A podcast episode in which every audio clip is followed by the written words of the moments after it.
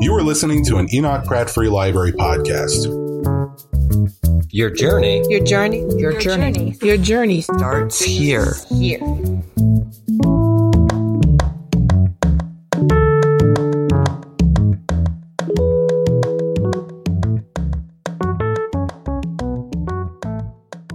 Good evening. Good evening.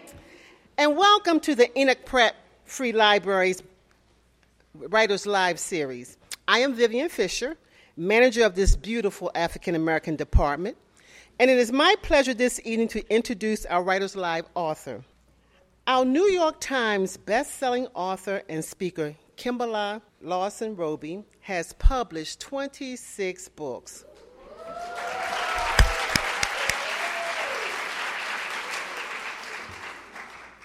What's more impressive is she has sold more than two point eight million copies of her novels.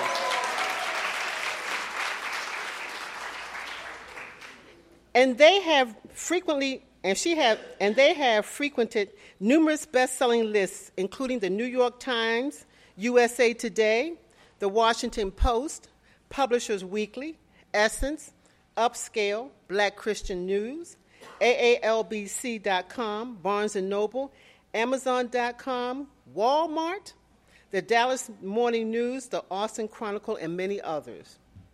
Over the years, Kimberla has spoken to thousands of women at churches, conferences, expos, workshops, luncheons, libraries, colleges, universities, and bookstores. She shares her own personal journey straight from her heart and has a strong passion toward helping women discover their God-given purpose. Kimberla is the twenty thirteen N double A C P Image Award writer for outstanding literary work in fiction. She's also the recipient of the twenty seventeen SOAR Radio Trailblazer of Honor Award, the twenty seventeen Southwest Florida Reading Festival Distinguished Author Award, the twenty fourteen A A M B C Female Author of the Year Award, and in two thousand six, seven, nine, ten, eleven, and thirteen,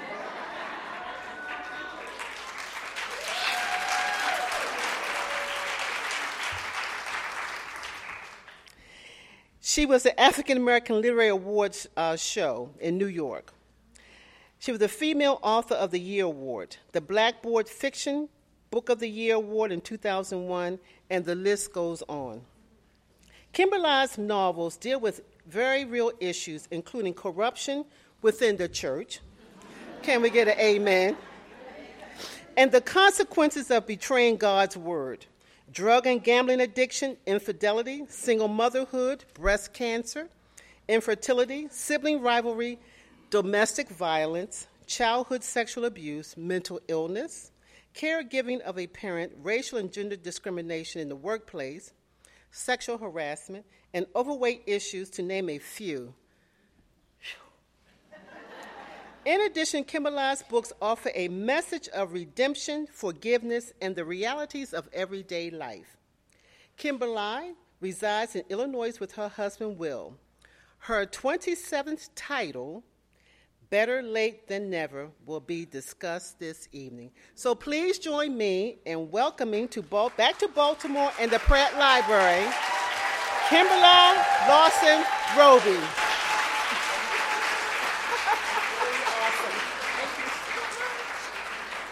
Oh my gosh. Good evening, everyone. Oh, it's so wonderful to be back here in Baltimore, and boy, are all of you here, and you have turned out for me tonight, so thank you so very much for that. Um, I was sharing uh, with Vivian, and my publicist, Linda, um, is here from my publishing house um, in New York. It dawned on me that when Casting the First Stone came out, okay, hello, can you hear me now? Um, but when I uh, was on tour for Casting the First Stone in January two thousand, Baltimore was one of the cities. And so, you know, it has, I guess, now come full circle. And as a lot of you know, this is my fifteenth and final book in the Reverend Curtis Black series. And well, maybe some of you didn't know that. So...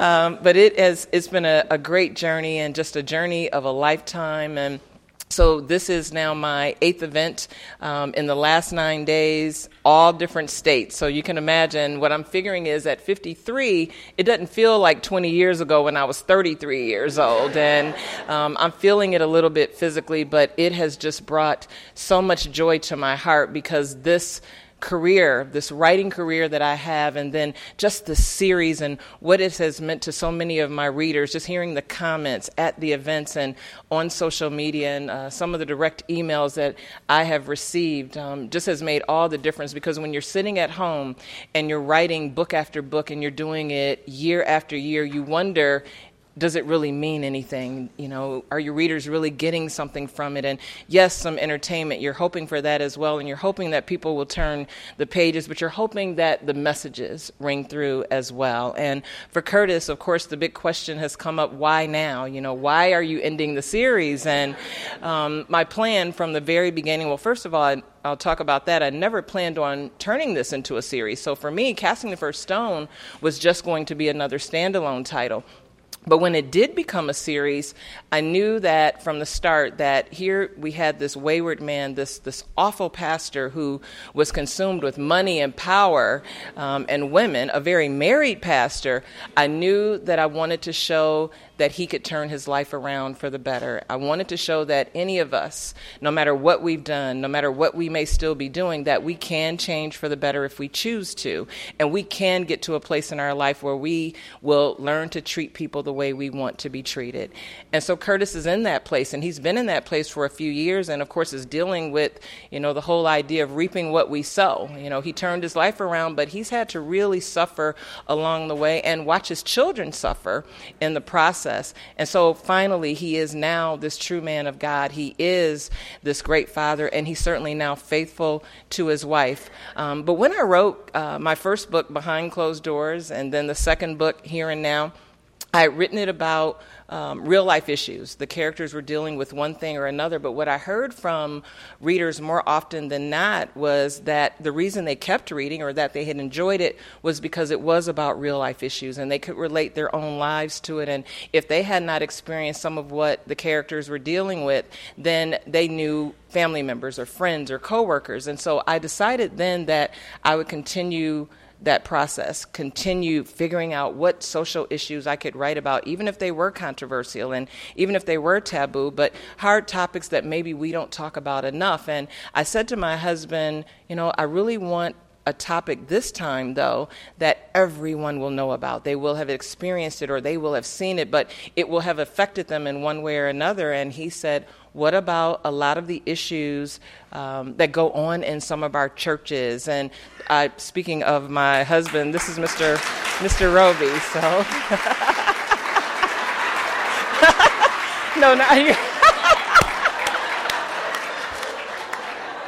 so it's got, so I've got Brandon saying, no, not me, huh? So. Thank you for being here. Brandon is from our city um, in Rockford, Illinois, and uh, was Will's CrossFit trainer from two thousand eight until March of this year when he became a part of Baltimore. So he's now yours now here. So, um, but so Will said, you know, what about a lot of the issues that go on in some of our churches? And that's when I thought, you know, that is really something to, something to think about, because I've been in church my entire life and I have seen a lot and heard a lot and not such good things. And, you know, it was one thing after another. And we might have a pastor for two or three years and then they were ousted for one thing or another, and maybe five years. And a pastor was doing great when he stayed for five years. But that's not a lot when you're talking about a man of the cloth and someone who says that they've been called by God to preach. And um, there were scandals. And sometimes it, it was infidelity. Sometimes it was because of money. And maybe it was a power struggle. But it was just one thing after another. And so from there, that's how I created the character Reverend Curtis Black and created the storyline, because I started thinking, for me anyway, one of the worst parts of what happens when a pastor isn't doing what he's supposed to do, well, certainly he's he's misleading innocent people in a congregation. That's one thing. But I started thinking about the effects on the wife and the children and what happens inside the household. And so from there, the story was born. And um book came out, as I was saying earlier, in January two thousand, went out on the tour to city after city. And what I learned, uh, without really realizing that this was going to be the case, was that Curtis Black wasn't just in Rockford, Illinois. He was alive and well in every single city in the country.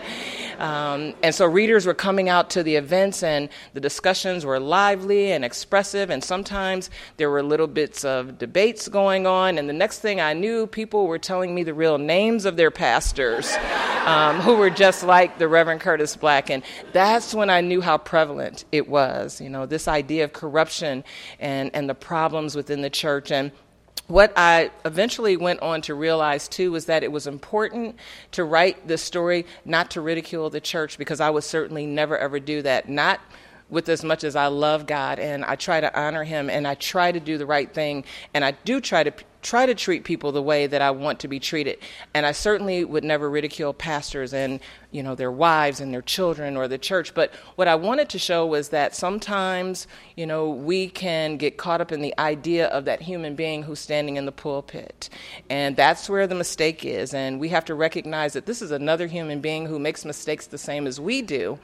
And so instead of praising another human being, for me, it's bringing the focus back to praising God and, you know, making sure our own personal relationships are intact, and making sure that if we're Christians, we're reading the word for ourselves, and then making sure again, and I say this over and over again, just treat people the way you want to be treated. If we do that, the world would be such a better place um, to live in. And so that's really where I wanted to go with the series. But then, of course, you know, Curtis starts out in Casting the First Stone. If you've been following the series, he's married to Tanya. Tanya is not happy with what's going on, and she's not okay with it. And, you know, she's calling him on what he's doing, and there are the arguments. And so eventually he is ousted from that church, and she divorces him, and, you know, she takes their daughter and she moves on. And so I never planned on writing a series, and then I moved on as well. So um, the next book, the fourth book that I wrote, um, if you've read some of my standalone titles, is entitled It's a Thin Line. Um, my fifth book was A Taste of Reality, and, you know, of course, had nothing to do with Curtis, nothing to do with the church. But when I was traveling around on tour, which I've done for every single book, went out on the tour for It's a Thin Line, did the same thing for A Taste of Reality, and I always say I have the best readers in the whole wide world. And I'm sure a lot of writers feel that way, but I do. When I say the support and the loyalty that all of you have given me for so many years, so You're you're always kind. And so I'd go to the events, and so I'd talk about It's a Thin Line, and just like I'm doing tonight, and, you know, I'm excited, just like all authors are when you have a new book coming out. And so people were nice, and they'd say, well, this was a nice book, but, you know, what is the Reverend Curtis Black up to, you know? And so, you know, I'd be thinking, well, he's not up to anything, and, you know, it's over for him, and, you know, that's kind of that. And, and so I just sort of just ignored the comments at the events and the email messages, and then wrote the fifth book, A Taste of Reality. Same thing happened.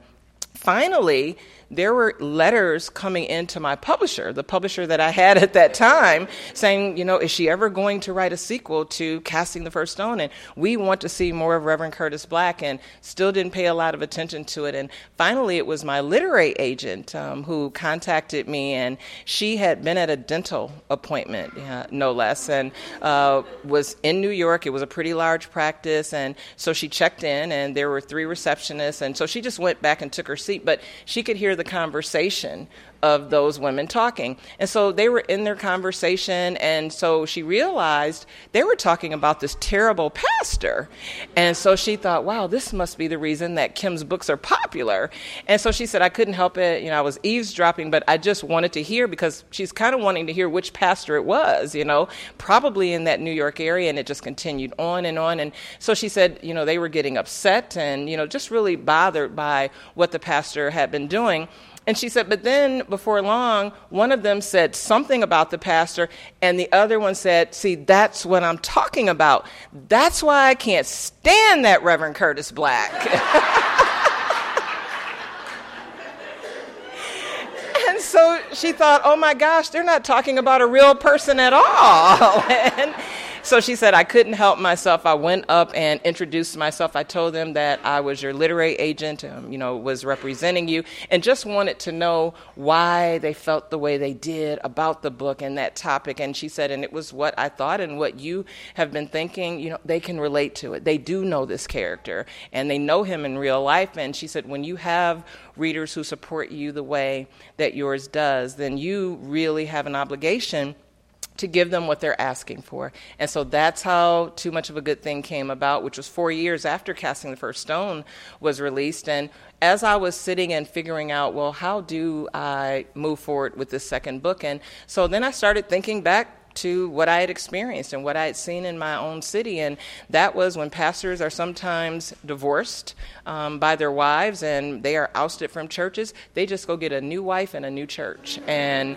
so that's what he does in Too Much of a Good Thing. And this time he believes that he's a little bit smarter, because he believes, well, you know what? Tanya questioned me and argued with me, and, you know, I need to find a wife who knows her place. And so he believes that he has found this in Mariah, who is pretty passive, and he treats her pretty badly.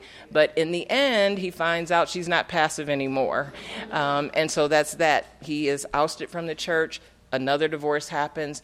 Then there is the third book, The Best Kept Secret. And so for me, I thought, well, a lot of series are actually trilogies.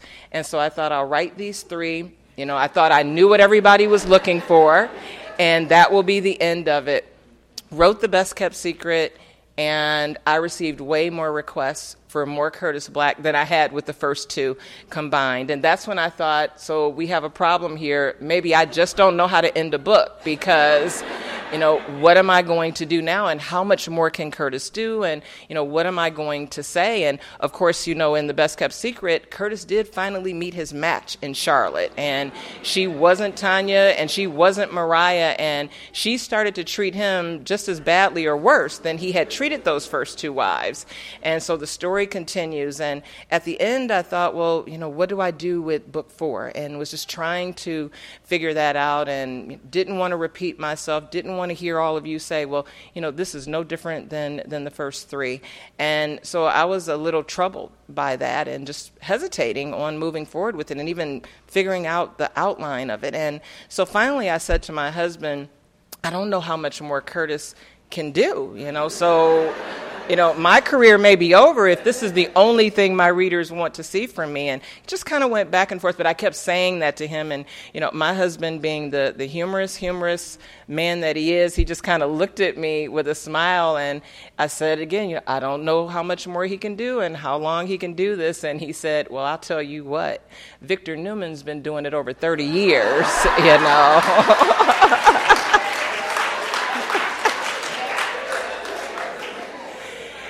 And so from there it continued, and, you know, kind of fast forwarding, you know, throughout the series, the children grew up, and I started to write about their lives. And, you know, as that old cliche says, the apple definitely does not fall too far from the tree. And so they had their issues. And so Curtis is, of course, now, you know, just a little disturbed, because he's seeing that he hasn't been a great example to them. And, and a lot of that has to do with, you know, all of the wrong that he's done in the past. And then, you know, there is Alicia and Matthew. Matthew has made a couple of mistakes, but he's still that good child with a good heart. He's always been my favorite character, I think, throughout the entire series. But then if you've been following the series all along, you know Dylan comes into the picture. And Uh, Uh, Dylan is nothing nice, um, you know, and that's probably an understatement. And so he is the true firstborn child of Curtis Black, and kind of blows into town and feels like, look, these other children, they've had their time with my dad, and so it's my turn. And so there's trouble that comes behind that. Now, uh, today, probably last year's book would have been Um, the final book in the series, but the one thing that I hadn't done that I had wanted to do was to write about a female pastor. And so that's why you saw Sin of a Woman um, last June. So now with Better Late Than Never, um, again, it comes full circle, and Curtis, uh, in the first chapter, receives a phone call from his brother-in-law. He's been estranged from his sister and only sibling ever since he left home and went to college. Um, he decided he was going to separate himself from his mom and his sister, not because they had done anything wrong to him, but his childhood had been so horrible and so painful, he just wanted to put it behind him, and that's the route that he chose uh, to travel on. But his brother-in-law calls him and says, you know, your sister is terminally ill, and she's now decided not to accept any more treatments. And, of course, Curtis is devastated, but is wondering, you know, will she want to see me? You know, she wants nothing to do with me. And his brother-in-law says, you know, that's kind of beside the point at this point, and you need to come. And so he and Charlotte do go after church, and uh, they connect very quickly. She is glad to see her brother. He's very glad to see her. And, and over those next days and weeks, they really start to talk about their childhood. They try to catch up on everything they've lost over these years. And, of course, that forces Curtis to really start to relive. You'll see vividly what happened to him in his childhood at the hand of his father, who was a chronic alcoholic, um, the abuse that Curtis had to endure, and the poverty, the impoverished life that they lived in, simply because his dad, he, he did work, but because he spent his money on the women and the alcohol, leaving Curtis's mom to try to fend for her and her two children by herself. And then with Charlotte, what you'll see with her this time is that you'll learn that she despises the idea of being first lady of the church. And partly because she's in a situation where sometimes women will brush right past her just to get to her husband. I wanted to write from that perspective because I've met a number of first ladies throughout these years that will tell me that exact same story. And pretty much they're invisible to some of the members in the church. It's just about pastor, pastor, pastor. They're not thinking about what's happening to those women the other six days in the week. I've had them thank me for writing and saying what they're not able to say in terms of what they're dealing with the rest of the week um, inside of their households. And so she's at a point now where she's just thinking, I just need a break from church, period. She wants to just not even be in church on Sunday morning and is trying to figure out a way to tell Curtis that. And then there's Curtina, the baby of the family. Who's now twelve years old, and as you know, um, I've not written a story per se in her voice, but you really see her throughout, and Curtina is probably giving them more trouble than all of the other children put together when they were twelve years old, and she starts out texting, and then you can imagine texting turns into a whole lot more than that. And um, so that's where that story goes. So um, I think I sum it up. I don't know if any of you have read it. Has anyone actually read Better Late Than Never? Okay. So I've been asking in each of the cities for people who had read it by the time I arrived, you know, were you satisfied with the ending? Oh, okay. So that's the good news. Yeah.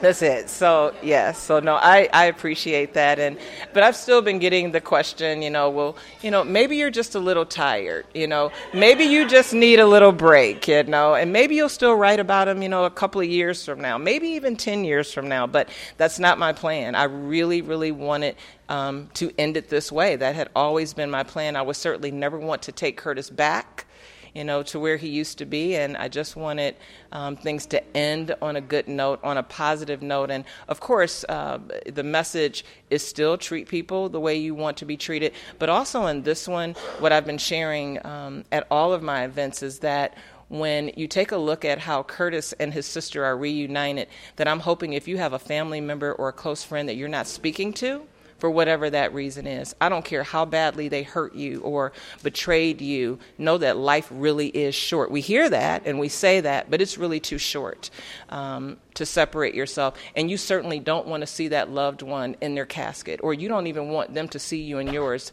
You want to fix whatever that is if you're if you're able to do that. So, so that's kind of the series, and um, you know, just wanted to kind of take you back a little bit and bring you forward and, you know, share what's going on. But I also want to allow you an opportunity to ask um, some questions. I'm sure the question will come up kind of how I got started. I always like to share that story, hoping that it'll inspire any aspiring writers who are here, or whatever it is that you're wanting to do in terms of um, your goals, your dreams, your purpose. I'm hoping that it will motivate you to to go for it.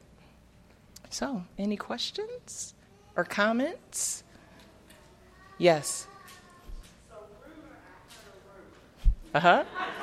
Uh-huh. Okay. That Curtis Black series is going to be on television. Yes. So last, uh, well, I guess I'm, I got to get my time. I guess it was two Fridays ago. Yes, Variety Magazine um, did the official announcement, but the option, um, the rights have been optioned for a television series. So yes, yes.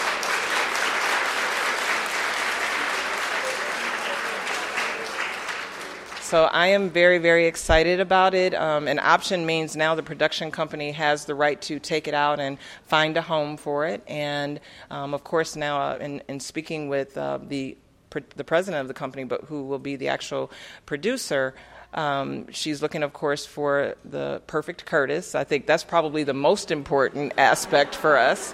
Um, you know, a, a great showrunner and a director, and of course the, the lead writers. Um, and then she's been gracious enough to allow me to sign on as one of the executive producers as well. So, yes. Do I get to pick? I don't, I don't, well, yeah, she is. She's she's really being great about it. And I think that's why I've passed on deals in the past, because I didn't want creative control. That's not my expertise, because obviously it's going to have to change a little bit to get it in a T V T V format. All of that, I have no idea. I have no knowledge or expertise. But what I do know is that when I see the script each week, and that's what I, she and I have been talking for a few months on and off, is if I see something that all of you are going to be unhappy about once you watch it, I want to be able to say, we probably shouldn't have that scene in there, or, you know, that dialogue is okay, but, you know, we probably need to reword that. And so that's that's my main goal for me. Um, but yes, I've always said who I wanted Curtis um, to be, ever since Casting the First Stone for eighteen years. And, you know, I've said, you know, I know of a, a few other author or actors who could play him, but my all-time pick has been Blair, Blair Underwood. So from the beginning, yeah. Yeah. She didn't like it. What did she say? Oh, is it, you have a better person? Who's that? Ooh. No, she said uh, Dennis Haysbert. So, mm-mm. yeah, I he's been he's been Curtis to me for a long time. Yeah, yeah. So, hoping that we can get him, but if not, but I was saying um, when uh, Variety did the article and they did one at home.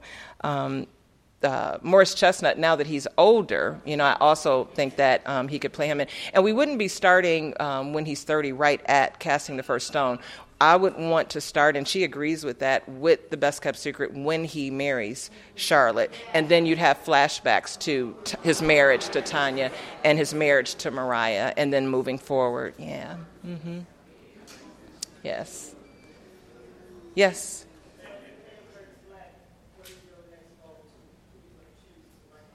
Pardon me, I'm sorry. Can you? What What am I going to do next? So yeah, so not another. Uh, what am I going to do besides? Yeah, besides that, um, in terms of writing, I mean, I love writing. That's still my passion. I know it's still, you know, a part of my purpose. But my next book that you will likely see will be nonfiction, and so I've just been wanting to do that. Something that will, you know, motivate and inspire women. Um, as as much as I can, just based on my own journey over this last twenty-three years. Um, I started writing Behind Closed Doors in nineteen ninety-five, so uh, a lot has happened, and, and just hoping that I can encourage, you know, women and men too, but, you know, as a woman, and, and I say this a lot, we have it hard in so many ways, and so just hoping that I could say at least something that can help women become all that God has created you to be, so... Mm-hmm. This wasn't a cop. This wasn't a Curtis Black series. What inspired you to Copycat? That has come up I, in every city. That's been the standalone title that folks have brought up, partly because they want to know if I've had a copycat, you know, so like, why did you write that? And I have. I mean, I, I have to admit that I have, and I think a lot of women may have, even if it was in high school, maybe junior high, but, you know, in your twenties. Um, but, yeah, I've experienced it. But the one thing that I would change with Copycat, I didn't think about it while I was writing it, but I would change their occupations, because the two women are authors. So when the book came out in January of last year, I started getting all of these email messages and inbox messages on Facebook saying, Kimberla, I just read your book and I enjoyed it, but which author is copying you? You know, and I was like, oh, no, nobody, you know. And and that, and I've not, as far as I know, I've not had that happen with an author, but I could see where readers were thinking, this must have really happened. So yes, I've experienced it, but not with another author, so yeah. No more questions, comments? Yes. Who would you like to play Charlotte, and who is one of your favorite authors? Um, so for Charlotte, I didn't think about that for years and years. So whenever the question would come up, I would you know, always say, of course, Blair Underwood, and every now and then even Idris Elba, and that kind of came from my husband, you know. Um, but I never thought about her as much. And then in the last couple of years, like, kind of going back to Young and the Restless, and she actually just left there, but um, Michelle Morgan um, played the Hillary character. She's Charlotte to me all day long because she's she's she's beautiful, and but she's devious and dirty when she wants to be. And um, so, yeah, so I see her, and I don't know what her age range is, but um, you have to keep in mind, Charlotte is fifteen years younger than Curtis. So, you know, there's that whole dynamic that I really want um, viewers to be able to see. Mm-hmm. And the second part of your question? Favorite author. So I have a number of them. Um, for the most part, you know, I guess I would say they are female contemporary authors that write fiction, and I've been in a book club myself for nineteen years, so um, we read pretty much everything. It just depends on whose month it is, and it's their opportunity to make their selection, and so we read across the board. But I mean, obviously I, I have loved Terry McMillan from the very beginning. She was a big motivation for me to even know that, okay, it's okay to write contemporary fiction and write in a way that we speak, even when we're having conversation in our in the dialogue in the book. Um, Connie Briscoe, um, I always loved. I mean, Elan Harris I loved, and of course he was one of my, my dearest, dearest friends in the industry.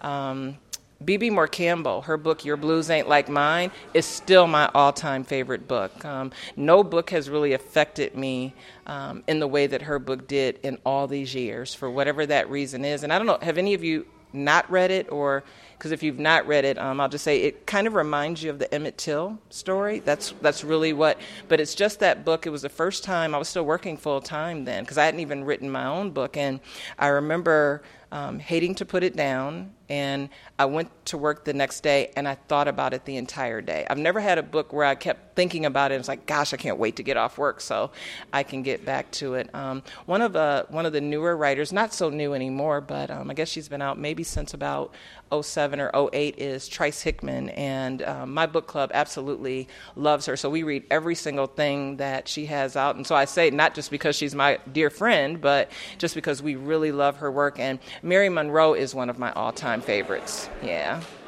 Mm-hmm. Yeah. Um, yes.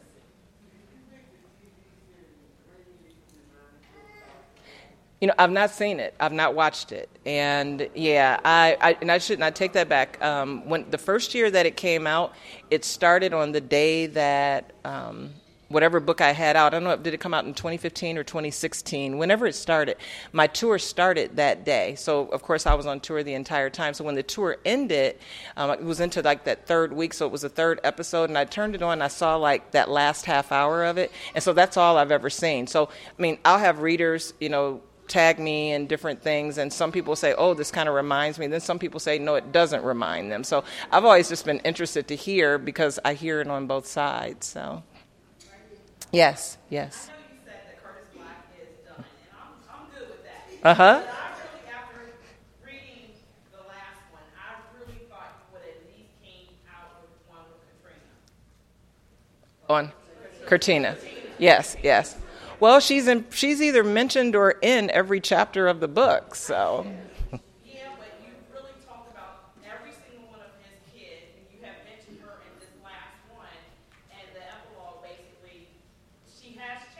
Yeah. Mm-hmm. Mm-hmm. But I really thought you would have, before you ended it, completely ended it, that you would at least came out with one strictly about her. Mm-mm. No, you, you just kind of have to use your imagination on what happens, you know.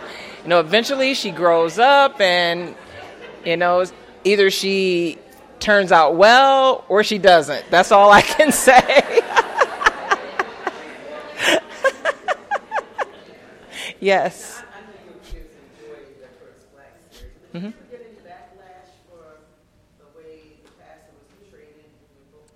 I have not. And when I started out on the tour, I actually thought that I would. I hadn't thought about it while I was writing it, and I'm glad that I did not have that fear, because I probably would have stopped and move on, moved on to something else.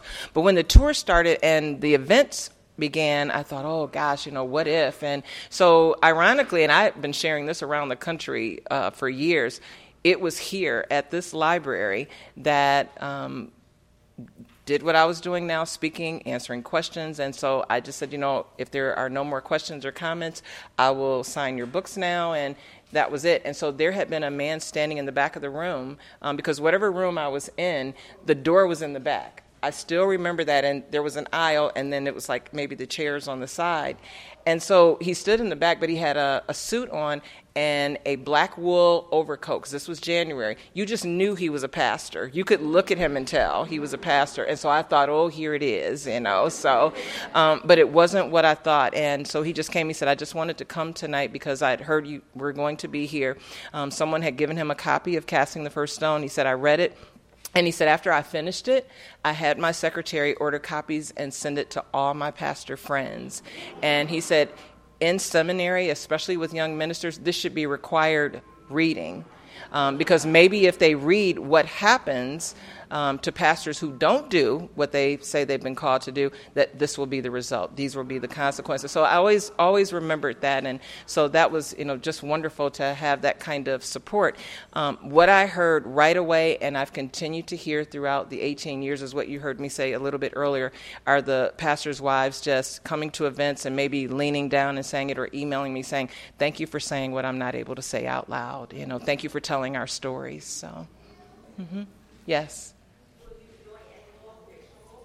Maybe so, um, but definitely after my nonfiction one. That, that's definitely going to be my priority now for this year, um, and getting that done. So we'll see, but it will definitely, if I do, it'll just be standalone titles. It, it won't be a series.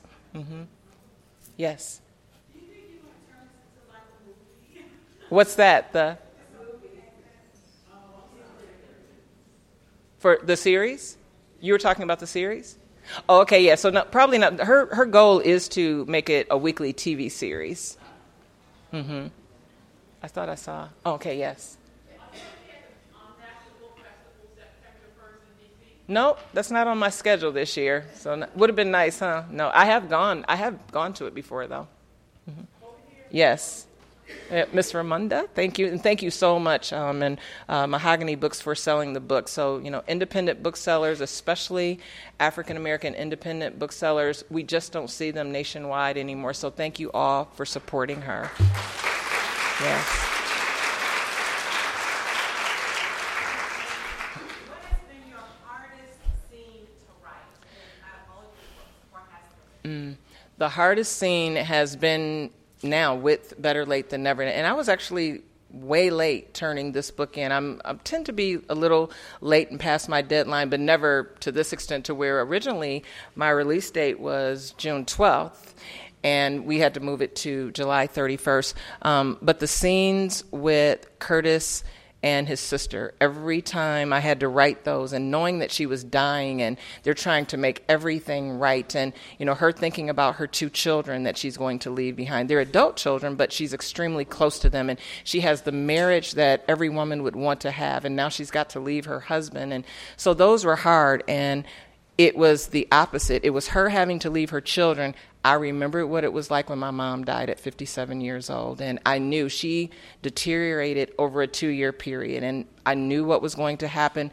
But even in all of that, with her knowing that she was going to lose her life, she spent it uplifting me and trying to prepare me, knowing that she was going to leave here. So um, those were those were tough. I shed tears, and, and I don't usually do that so much with my books that I write, but I definitely cried a few times with Better Late Than Never.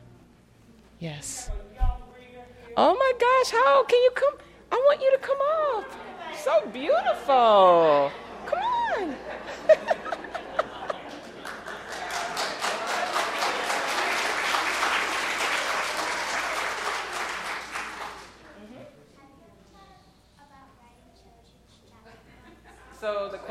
is, have I ever thought about writing children's chapter books? So I have, partly because a lot of my readers ask me if I'm going to write something for their daughters, just like you. So I'm definitely going to think about that. Would you like to? Thank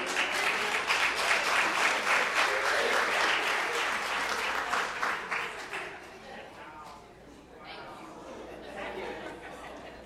I'm sorry, but I know you guys don't mind that. So what a sweetheart. What a sweetheart. Yes. Um, I saw you yesterday on um, Sister Circle. Mm-hmm. Awesome. Thank you. How I got started. So a little bit differently than some of my writer friends, the close ones, you know, a lot of them will tell you that they knew when they were small children that they wanted to be writers. And um, I hear that even sometimes when I'm just, you know, reading about authors that I don't know. And for me, that just wasn't the case. It wasn't until ninety-five, I was thirty years old and finally sat down and started writing. And that was evenings and weekends because I was working as a financial analyst for city government, um, for community development. Um, before that, I had worked uh, for the state of Illinois, and before that I'd worked at almost every company you can think of corporate wise, you know, corporate America. And but there was always something missing. There always felt like there was this void and that I was supposed to be doing something else, and, you know, kept trying, and, you know, I'd be passed over for promotions um, when clearly I must have been qualified because now I'm training somebody who got the job. And um, and so after a while I thought, you know, there's got to be something different. And that just made me start thinking back to those elementary school and junior high and high school teachers and even my professors and instructors in college, because all the way through I had heard you have a gift for writing or you have a gift for storytelling, and I just didn't pay attention to it because in all honesty I didn't think I was doing anything that was any different than any other student, except you're trying to do good work and you're trying to get an A. And so I, I just didn't see that I could have a career in that. And I did think that, okay, I'll maybe do something journalism related. I did love that and ended up um, having a journalism class in seventh grade. So I wrote for the school newspaper and um, did some things with, we had closed circuit T V at our junior high school. And so we produced a little, like a mini morning show at the Bell, and, you know, before school actually got started. And so we had to audition by writing our scripts, you know, a certain amount of them, and just kind of go through. And I, the first year that they did that, um, I was the person, I was the first anchor um, for that semester, but still I didn't think that was anything out of the ordinary. And so, you know, that's all the way back in the seventies, and high school I kept hearing it. And so then I thought, well, you know, I've heard it enough. Maybe I will just, um, you know, take a look at it. But I started doing my research on writing jobs, you know, how, you know, whether it was books or, you know, newspapers, magazines, whatever it might be. But I started researching, and when I saw the salaries of writers, I thought, I'm definitely not going to be one of those, you know. That's not going to happen, you know. As a kid, a lot of us, you know, you grow up with these great ambitions, and you're just thinking, I'm going to make all the money I can make, and I'm going to live a great life. And um, but that's also now the reason when I go into the high schools and the colleges and the universities, and I tell students, please, please, please don't make the mistake that I made. Don't let money be the deciding factor um, with what you're going to have to do with a very, very big part of the rest of your life. And, you know, really figure out your passion and your purpose. We've all been placed here for a reason, and we all have the different talents and gifts and abilities. And even if we are all cooks or we're all writers or we're all attorneys or maybe we own our own cleaning services, we all will do it differently. And we all have a set of people that we need to do it for. And so I learned my lesson the hard way, but that made me think back to those teachers, and I thought, you know what, I'm going to give this a try. And so that's when I sat down and started doing it um, in April ninety-five.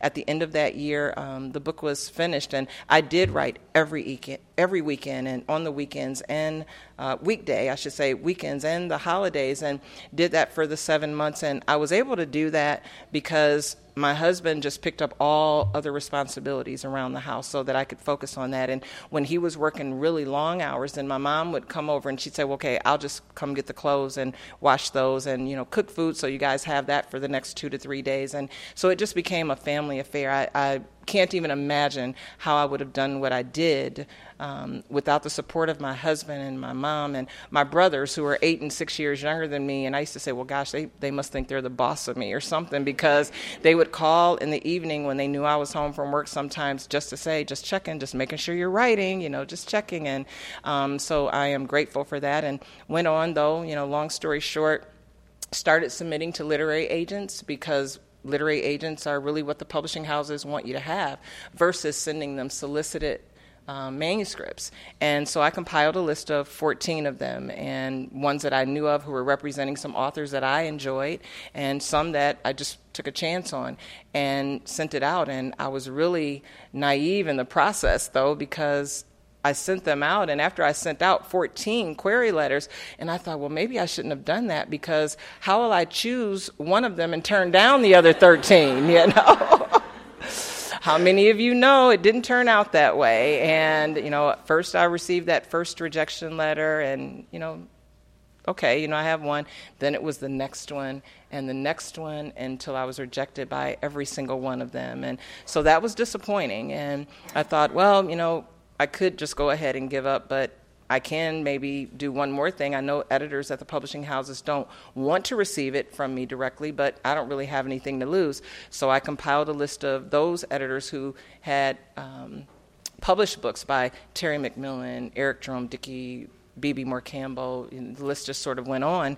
And once again, I was rejected by every single one. Um, there was one who said, I can see your talent in terms of writing and rendering interesting characters and storylines, but it's really hard to get the house behind a new writer um, at this time for us when you have no credit. So I hadn't written for the newspaper or magazines or short stories. I had just started out just with the book, and so still it was thanks but no thanks. And so then I was discouraged, and I thought, this is it. You know, I've done this. I thought it was a good idea, and was hoping to maybe even write a second book, and just said, you know, I'm going to move on. So I applied to um, two M B A programs, and um, was accepted in both, chose one of them, went ahead and registered for the first class. And that's when my mom knew I was serious about, you know, I'm done with the whole book thing and trying to get it published. And she said, I just don't think you should give up. I don't think you should do that. I don't know anything about publishing, but I do know we've been passing around copies of your manuscript um, to so many women here locally, and they're saying they enjoyed it. And I just think that means something. Um, and again, you shouldn't give up. And I heard her, but that's that same mom who, when I was just a toddler, had me thinking I could move mountains. And so my mom, would she have told me how awful the book was? I doubt that, you know, very seriously. And so it's like, I appreciate it. My mom had supported me in everything I've ever wanted to do, and encouraged me, and, you know, pushed me along and kept me going. But I thought, mm, I'm going to move on.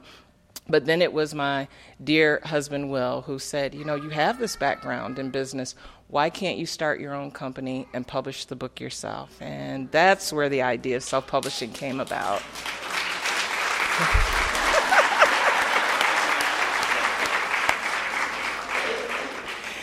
So I am, you know, just just still in awe and, and grateful to my husband for believing in me at that time, and my mom a little bit more than I believed in myself. And so it's kind of like, okay, to do this the right way, based on reading the self-publishing manual by Dan Pointer, which I read a lot of books on the subject, but I do still tell everyone, if you read just that book, you could do what I did. I mean, he told you everything from beginning to end, but I still knew it was going to be an investment. And so he said, you know, I'll just borrow the money from my four oh one k account.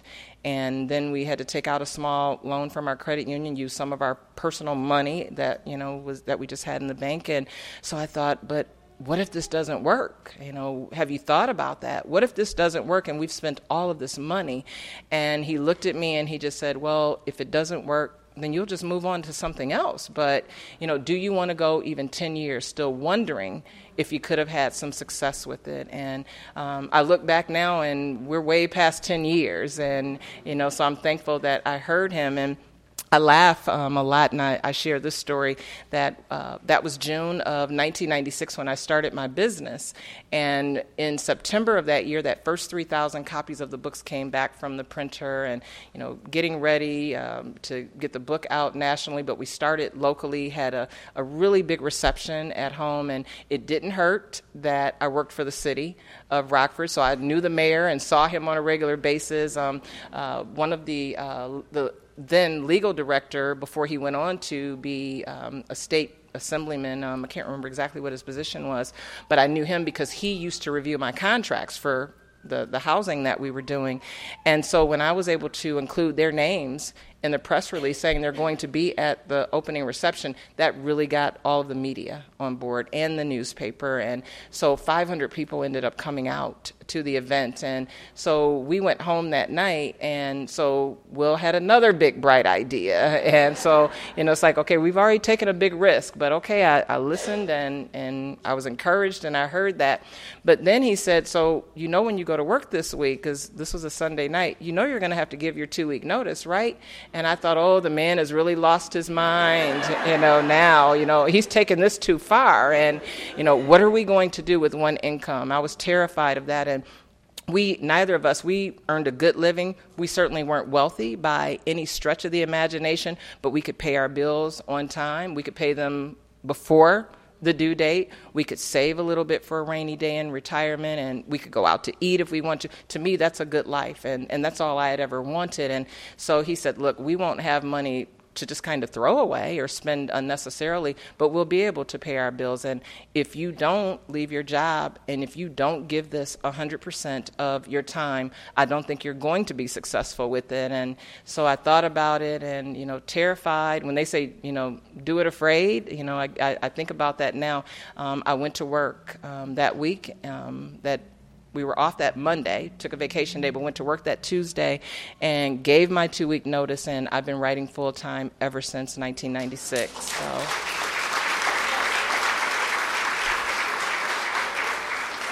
Pardon me? Oh, she said, does Will have any brothers is the question.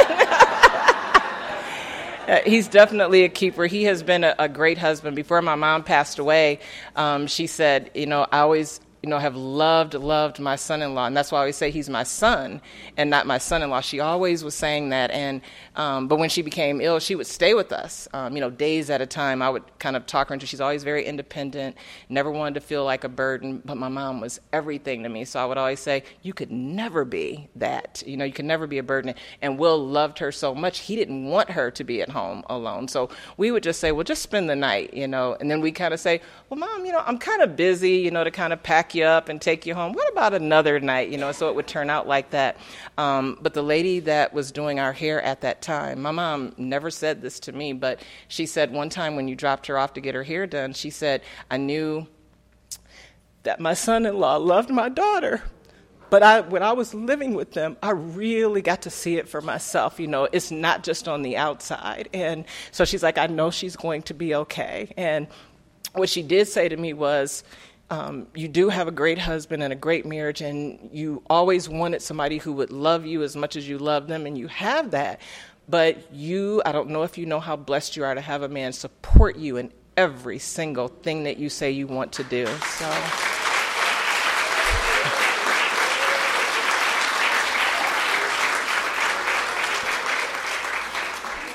And so next month, um, September... Uh, September fourteenth, um, we will have been married for twenty-eight years, so.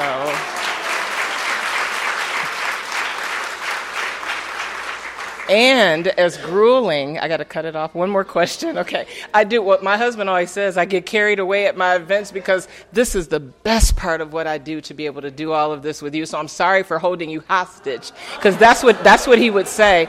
Um, but I just want to say, um, before I take one more question, um, when I talk about how grueling these tours are, imagine, you know, ending tonight, going to bed, automatically packing. You know, some of the flights are at six, seven in the morning. So, you know, we're up and we're out, and we're doing this every single day. twenty-seven national tours, and my husband has traveled with me on every single one of them. So just thank you, thank you, thank you. Um, And then I uh, was saying my publicist is here, um, Linda Duggins um, at Hachette Book Group. Um, yeah, Grand Central Publishing. Um, she has, yeah, she's she's been the, the, the publicist that any author um, should have and would want to have. And um, when you have somebody who takes care of you business-wise, but they also become a friend and a sister who treats you and cares a lot, cares about you like family, that's when it's special. And so thank you, Linda. Thank you for everything. Okay. Yes. Hi. I'm a writer as well, and I'd like to know what you do right, right. So I'm hoping now, well, first, that this is the first year in a long time where I've only released one book. So I've done a lot this year at home. We've traveled. We've been able to see family. And um, I, I thought about him today, and I've been thinking about it. Um, my youngest nephew uh, and youngest niece uh, are my brother's children. They're in Oklahoma City now. They were in Nashville. But about three years ago, I was doing something in, in the D C area. And so I was on the phone with them. I was in my hotel, and I think it was a speaking engagement because it wasn't during my tour.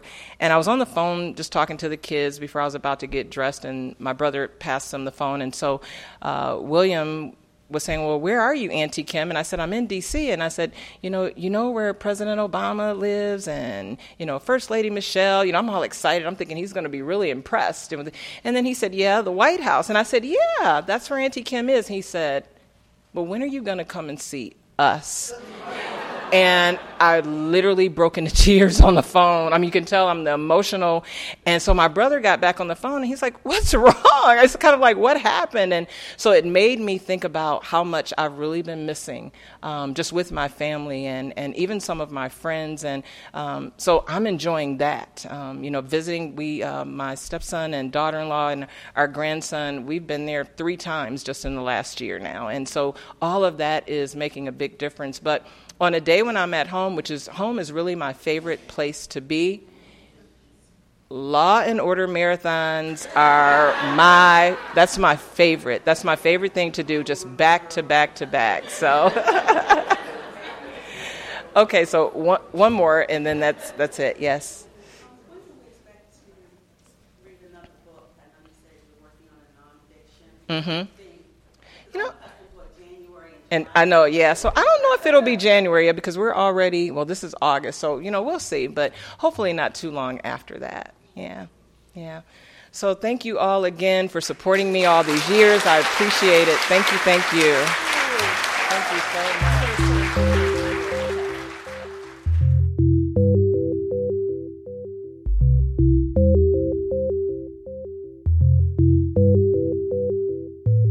This podcast is a production of the Enoch Pratt Free Library and the Maryland State Library Resource Center.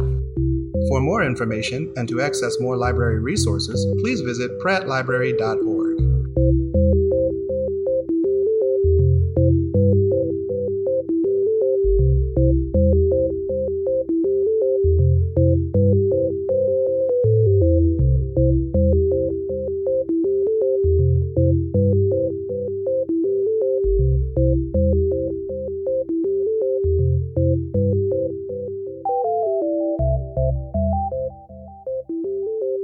Thank you.